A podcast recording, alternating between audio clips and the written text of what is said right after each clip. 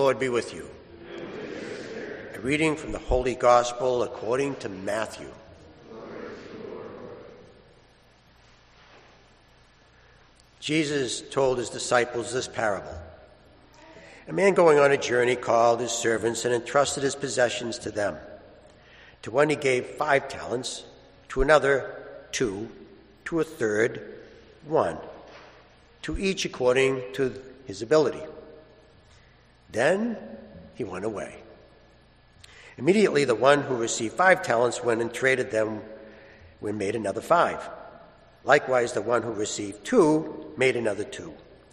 But the man who received one went off and dug a hole in the ground and buried his master's money. After a long time, the master of those servants came back and settled accounts with them. The one who had received five talents came forward, bringing the additional five. He said, "Master, you gave me five talents. See, I have made five more." His master said to him, "Well done, my good and faithful servant.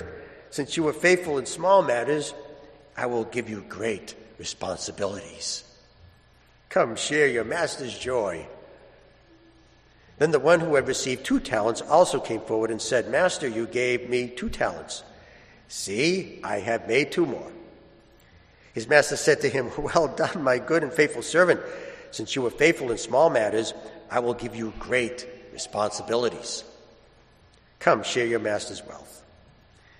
Then the one who had received the one talent came forward and said, "Master, I knew you were a demanding person, harvesting where you did not plant, gathering where you did not scatter. So out of fear I went off and buried your talent in the ground. Here it is back." His master said to him and replied, "You wicked, lazy servant. So you knew that I harvest where I did not plant and gather where I did not scatter. Should you not have put my money in a bank so that I could have got it back with interest on my return? Now then, take the talent from him and give it to the one with ten.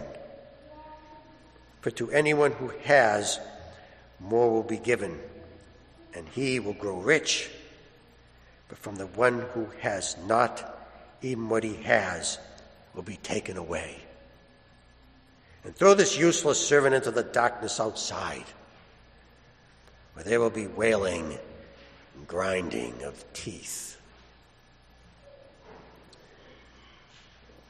The Gospel of the Lord. Praise, Praise to you, Lord Jesus Christ.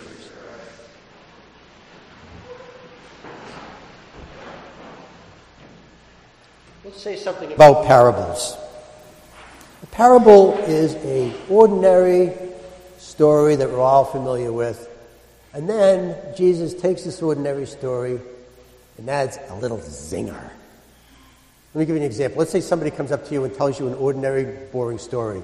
No, I went to the, I got out of the car and I went to the store and I took out my wallet, and in my wallet there was only a one dollar bill, so I took the wallet and the one dollar bill and I gave it, you gave it to the clerk. So, so far it's just a very boring, ordinary story. But then the guy continues. He says, "Yeah, and I bought a scratch ticket and I won a million dollars." He added a little zinger. That's exactly what Jesus does with his parables. It's an ordinary story and then he adds a little zinger. So now in the parable that we just heard, there's a master who has three servants and he gives a large sum of money to each of them. Now one of the servants buries the money, right? One of them buries all of the money. Now why does this guy do this? Well, the reason why, because in the ancient world, it, it's, you could, there's a thousand ways you can lose money. And the, but the most secure way to keep your money and to make sure that you'll never lose it is you bury it in the ground, because thieves will never be able to find it. So let me now tell the parable the way it should have been told. So the master comes back, and the first servant comes to the master and says, uh, "Oh, look, I, I took the money, and I wanted to make money for you, so I put it in the bank to get some interest. But some guy came along, and he robbed the bank, and you lost all your money." So the master said to the servant, he says, "You fool, didn't you know that they rob banks around here?"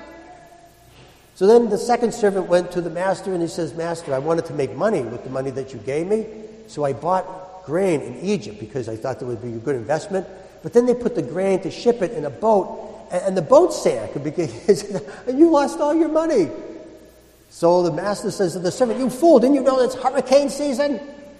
So then the third servant comes to the master, and the man, he says, "Well, Oh, by the way, here's all your money, all safe and sound. Well, guess who's the hero of the story? The one who buried the money. But not in Jesus' parable. He's not the hero at all. So the question is, is why does Jesus make the people who took great risks become the, the heroes of the story? And the reason why is this. When Jesus Christ is your master, when he is your Lord, there are no risks. Everything's a guaranteed win. So the Philistines went to the Israelites and they said, let's settle this matter once and for all. You pick your strongest warrior, we'll pick our best warrior. They'll go together, mano a mano, winner take all.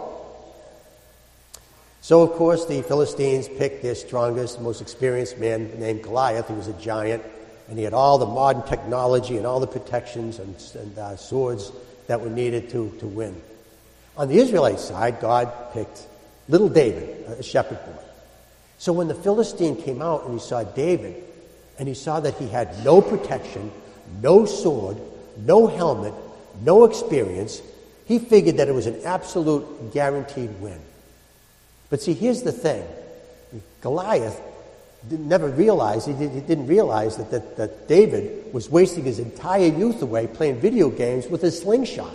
And he got really good at it. So, so why wasn't, why was David not afraid of being in, the, in front of this Philistine? Well, the reason why is because when God is your Lord, when God is your master, there are no risks. It's always going to be a guaranteed win. Last Sunday at the homily, I, I mentioned that every time that Jesus opens his mouth, any time words come out of his lips, we're probably not going to like it. Because the reason why, because Jesus says things like, love your enemies, pray for your persecutors, uh, you know, turn the other cheek. If you, somebody robs you, give them your coat as well. You know, if they persecute you, rejoice and be glad. And the point is that Jesus is making is that Christianity is hard. It's hard to live. But here's the thing in this parable, and this is the, this is the lesson today, is that no matter how hard it is, just remember this. There are absolutely no risks. It's guaranteed that every time we listen to God's word and abide by it, it's a guaranteed win.